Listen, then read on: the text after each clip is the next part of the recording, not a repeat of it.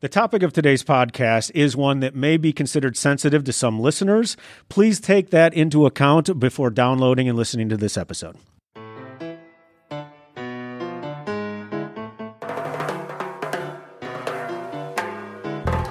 Welcome to the Eskenazi Health Here For You podcast, where we go beyond the doctor's office and take a closer look at the programs that Eskenazi Health has to offer our patients and the communities we serve. My name is Brian Van Bachlen with the Eskenazi Health Public Affairs and Communications team, and we have back with us today Dr. Uh, Deanna Reinoso. Welcome back. Thanks for joining us again. Thanks for having me back. Uh, for those of you who may have checked out our previous episode with, with her, uh, Dr. Reinoso is a pediatrician and the medical director of social determinants of health at Eskenazi Health, and she plays a critical role in uh, helping our community ad- uh, improve their quality of life and address whatever needs they might have.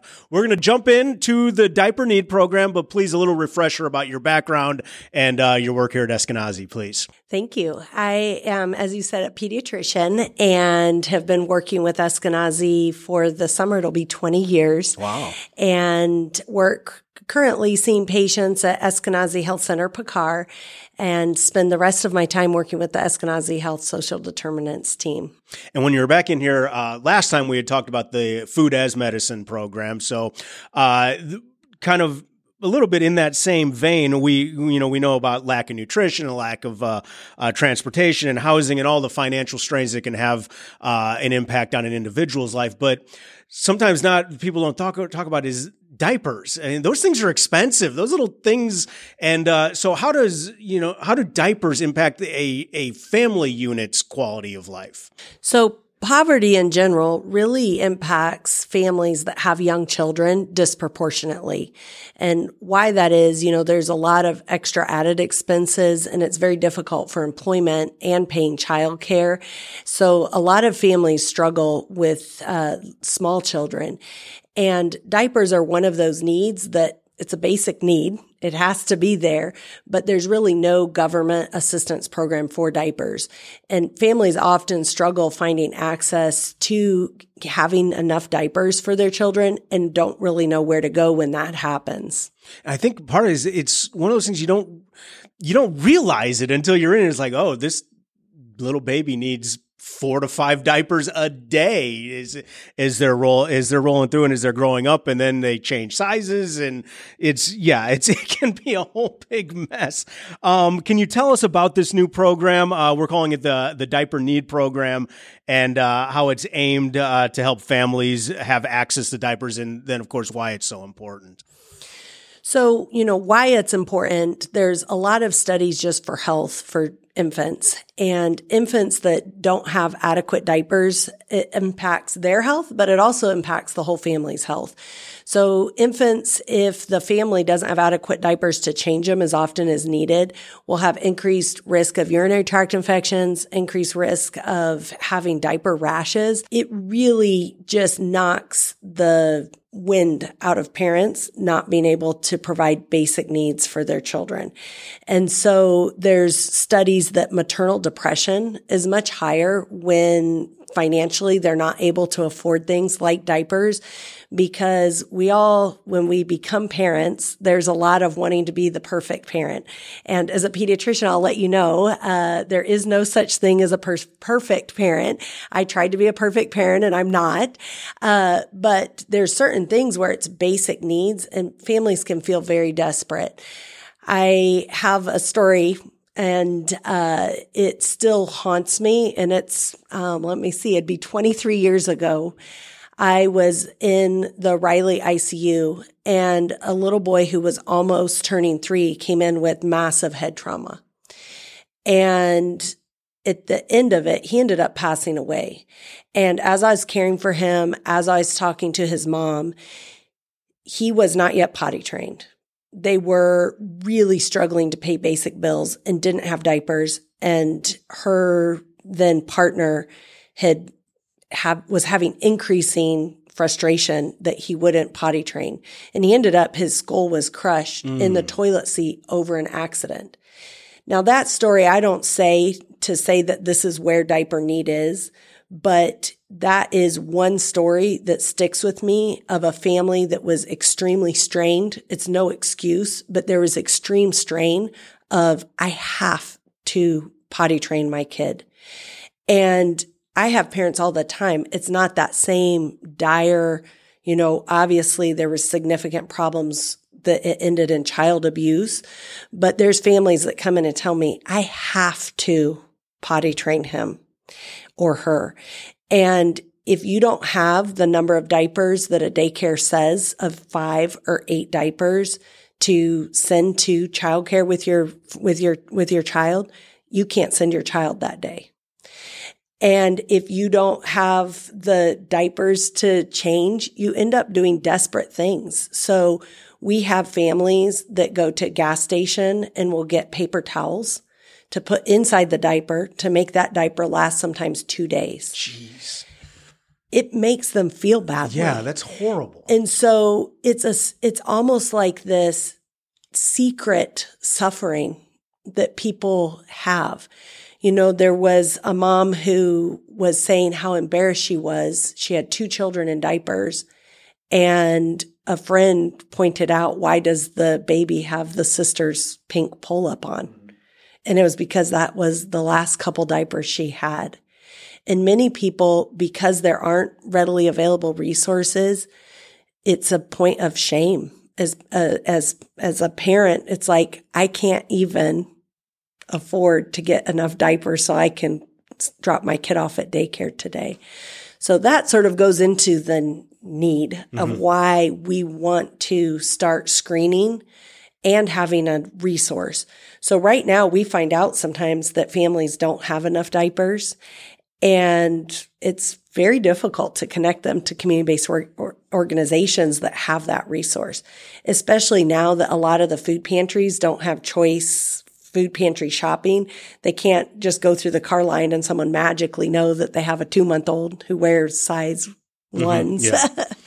so um, we are fortunate to have the Indiana Diaper Bank. So the di- there's a national diaper bank, and then Indiana is fortunate to have a Indiana Diaper Bank, and they work very hard to partner with organizations in Indiana and wonderfully, Eskenazi Health is now one of Indiana Diaper Bank's partners. So uh, that partnership is going to help us move forward with this uh, diaper need program. I want to backtrack to something that you just said when you talked about a a, a point of shame, and that's that's what I liked it. Do you see something like this? I guess it becomes like this. It starts a snowball effect because if if if you feel if you feel shame because you can't uh, you feel like you can't take care of your child, it would kind of I would think start this chain reaction of withdrawing because you don't want people to think that you're in trouble, which then leads to isolation, which then leads to not going to the doctor for regular checkups. And just is, is that, am I on the right unfortunate, tragic path here with this line of thinking? Or? Yeah, I think it's that so many of these things go together. So putting food on the table, buying diapers, being able to work, you have to have enough diapers. So things can start snowballing as a parent, especially a single parent who has multiple, you know, they need to work, they need the childcare, and they need to provide all these um, basic needs for their children. It really can start snowballing. I had a mom whose uh, husband died while she was pregnant. And she came in and she had severe postpartum depression and told me she was staying up, not sleeping, thinking that maybe it would be better if she took her own life and that her kids would be better off without her. And really what it was is she was having grief of lo- of losing her husband. And then she was grieving the fact that that was her husband's was the only income they had. So now she's on maternity leave and she can't afford food and she can't afford diapers. She can't care for her kids. And so things start snowballing on top of individuals if a life circumstances like the loss of their only family income, uh, goes on to cause other things that they are unable to pull together. And uh, you know, she didn't have childcare. Uh, I hate to tell sad stories, uh, but it's, this it's one actually, totally yeah. This one ends. I recently saw her. The baby's like a year and a half. Oh, fantastic! And she, it was the first time since the baby was born, and I had met her. She was beaming. And she was telling me how she, it was her first week. She had gotten a CCDF for assistance with childcare. She had her own place, um, things she was working. And, you know, you do need to be able to have some of these basic needs met in order to thrive yeah. as a parent and for your kids to thrive. So, um, it's, uh, a very important topic because I think no one thinks about it unless if you have kids in diapers and the resources for this need.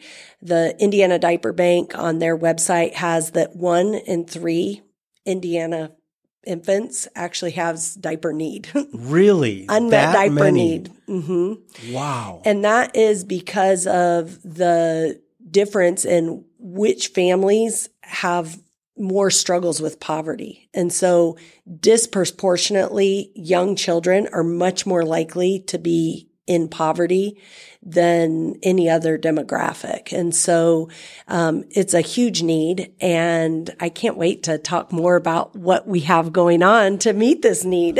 so so let's get it. So how does the program work? What do what do we how does someone access it? Um, all of that. So um, part of knowing about a need is that we need to decrease the stigma and screen for it.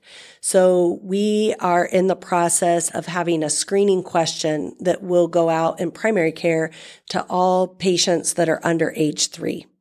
And basically it will be asking whether or not you have enough diapers to change your child as often as you feel they need to be changed. And for those that screen positive, we've partnered with the Indiana Diaper Bank and we will have diapers on site for the different sizes that when we discover the need that we'll be able to provide a pack of diapers to that family. Now we know one pack of diapers doesn't fix everything, but with continued and growth of the program and referring back out to other community partners, we hope that one, we can reassure people that they're not alone in this and that this is a common problem and that we can meet the need for that time when they come to the appointment and better figure out what are the other supports that can help them so they can afford diapers. You know, do we need to help the uh, parent with employment, with childcare? With food, um, with uh, housing, yeah. all those other things. If you're stable, you're much more likely to be able to pay. They say it's about eighty dollars a month uh, to diaper your infant, and for a lot of families that have a very tight budget, that is a big portion of what they need for other things. I would say eighty dollars a month almost sounds low that you would need. I but I, it's been so long since I've had to buy diapers. I don't know. To me, it seems very low as well. But we know that when there's financial strain, people do stretch their diapers and do not change them as often as what they probably need to be changed. So I don't know. That figure also seems low to me, but, um, you know, I think that it's sort of a minimum amount of what you would need if you were just keeping your kid dry and safe. and I know we all we we we want to do everything for our kids and I I can't I can't imagine the idea of having to even make a choice on a week, week to week.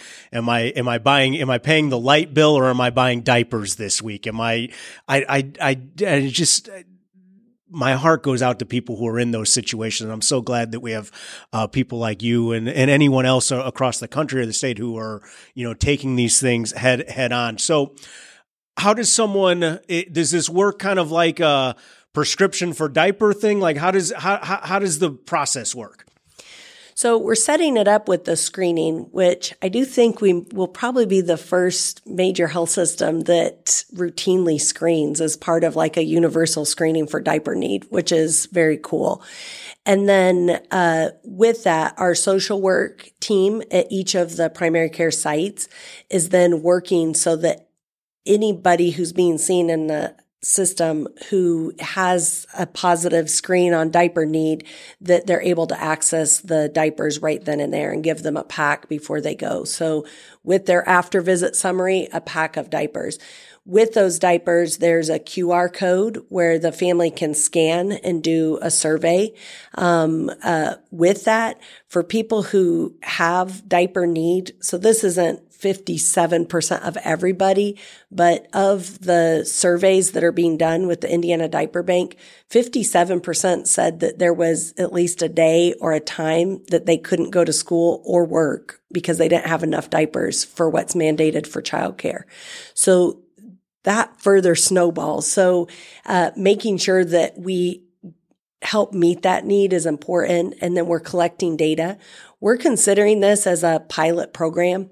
We only have a certain amount of funds that were initially donated up front for this.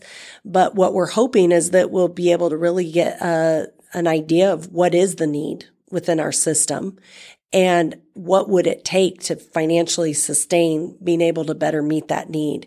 So uh, i am excited to get it started and we are well on our way. Our, one of the lead social workers who's leading the program is lindsay matters and her garage is currently full of diapers um, because we're finishing the build within epic to document for our inventory at each of the sites. And it's very important that we collect data to really see what the need is because this isn't typically asked, there really isn't a great idea of what it will be within our system of families who really are struggling with this until we ask. So once that question is being asked at all the appointments up till age three, um, we'll have a better idea. And then our next step will be making sure that we can sustain with this partnership with the Indiana Diaper Bank that we are part of the solution of helping meet that need. Uh, is this something that people can donate diapers towards, or is this uh, financial?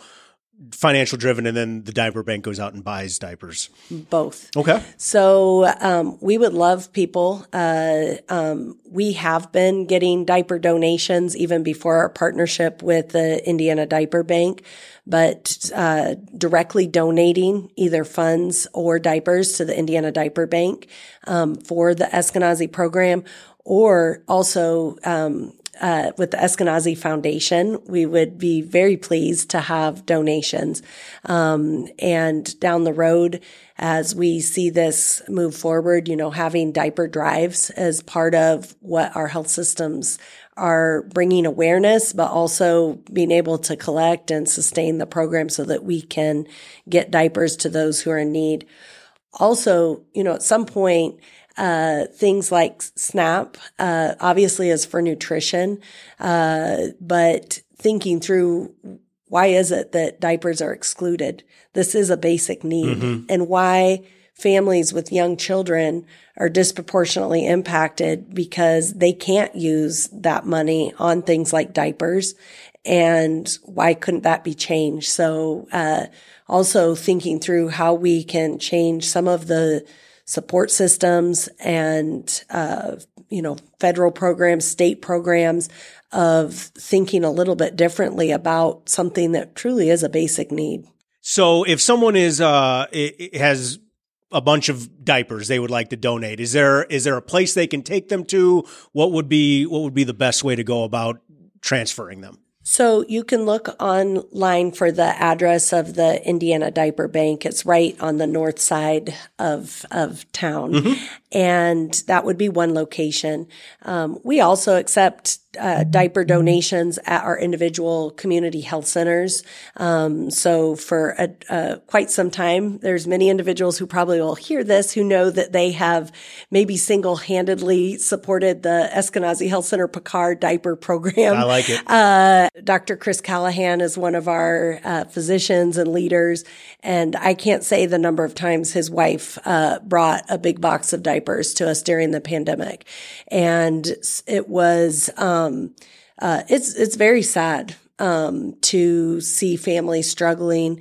It's very sad for me as a pediatrician to prescribe a diaper cream, and I know that really it's because they don't have enough diapers to be changing them and feeling like we don't have that resource. So I encourage, I think if all of us, when we shop at, I probably shouldn't say a store name, but any store you Pick up a box you and drop it off. Yeah. Yes. Uh, and then um, if they're dropped off at the Indiana Diaper Bank, they do repackage them into more consistent bundle sizes. Um, so any of those. And if, if you want to make a cash donation, I would say a $20 donation or a $20,000 donation to the foundation.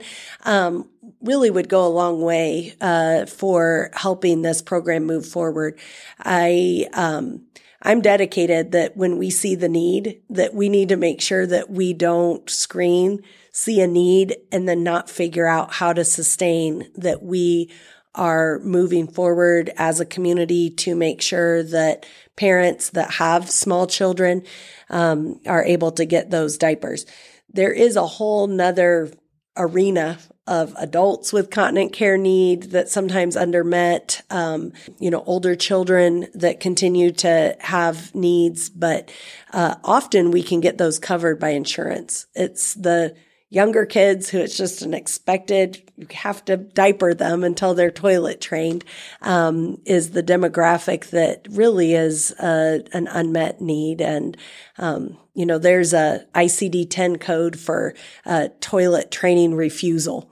And for anybody who's I, I, think pretty much all kids get squirrely. Mm-hmm. at the time when you're trying to toilet train them it's like it's your practice for parenting patients but, uh, you know, uh, adding this added layer of strain on families, I really look forward to see what our health system can do and appreciate being on the podcast today because I think uh, there's many of us who uh, coming together we can make sure that this is a successful initiative and project and that 10 years from now we're in a different place and parents have a different level of support uh, for this need. And I think another thing we can take away from these conversations is if you need help, ask. It, it's okay to ask. There's no, there's no shame. This stuff is hard.